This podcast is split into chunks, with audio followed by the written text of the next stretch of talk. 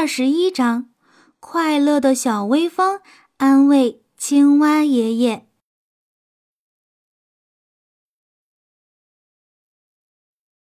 当西风老妈妈的孩子，快乐的小微风们离开那条长长的小巷子后，他们就以最快的速度努力地去寻找青蛙爷爷的朋友来帮忙。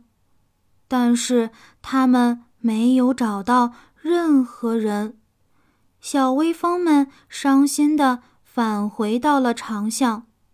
事实上，他们并不想回到那里，因为没有找到可以帮忙的人，所以他们讨厌那个地方。但是，当他们到达长巷的时候，他们发现了条纹花栗鼠。条纹花栗鼠正在用它最快的语速责骂着农夫布朗的儿子。他在哪儿？快乐的小微风们兴奋地喊道。条纹花栗鼠停下责骂，指着远处的农夫布朗的儿子，他正在草丛里寻找青蛙爷爷的踪迹。我们不是说他，你真蠢，我们自己能看到他。我们是问青蛙爷爷在哪儿？快乐的小微风们再次齐声喊道。这样对条纹花栗鼠说话真是不友好。不过，快乐的小微风们知道，条纹花栗鼠十分关心青蛙爷爷，就像他们关心青蛙爷爷一样。所以他们假装没有意识到自己说了什么。过了一会儿，条纹花栗鼠告诉小微风们，它已经让青蛙爷爷恢复了自由。之后，青蛙爷爷就出发去找泉水了。听到这个好消息，小微风们很开心。他们对条纹花栗鼠说了许多好话，以至于条纹花栗鼠都忘记了责骂农夫布朗的儿子。然后，小微风们立刻去找泉水。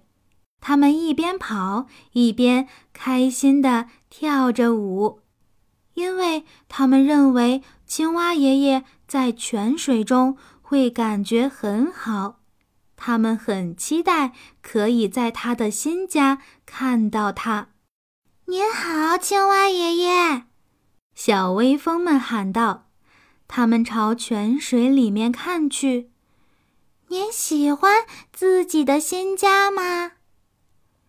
青蛙爷爷没有回应，他抬起头看向小微风们，转动着自己的大眼睛，眼睛里充满了泪水。怎么了？怎么了？怎么了？青蛙爷爷，现在发生什么事了？小微风们诧异地问道。哦，天哪！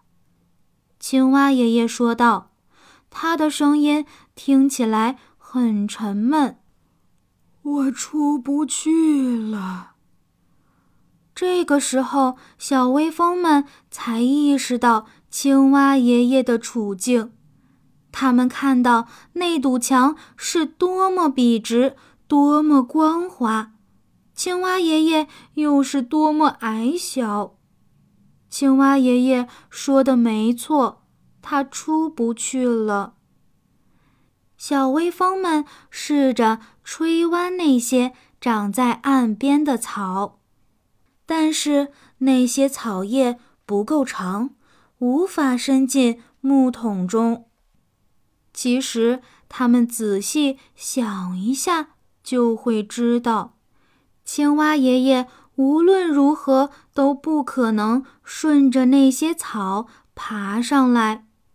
然后他们打算将一根大木棍放到水桶中，但是木棍太重了，他们挪不动。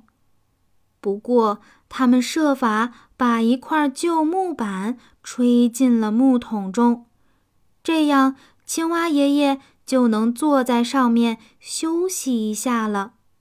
随后他们又说了许多能想到的话来安慰青蛙爷爷。他们告诉青蛙爷爷，在这里他不会遇到什么危险，除非农夫布朗的儿子碰巧看到了他。那正是我所担心的，青蛙爷爷呱呱地叫着。如果他来这里喝水，他肯定能看到我，因为这里没有地方能让我躲藏。或许他不会来呢，其中一个小微风满怀希望地说道。如果他来了，您可以躲到木板下面，这样他就不会知道您在这里了，另一个小微风说道。这时青蛙爷爷心情好些了。没错，他说道，这真是个好方法，我会试试的。最后其中的一个快乐的小微风留下来，负责监视农夫布朗的儿子。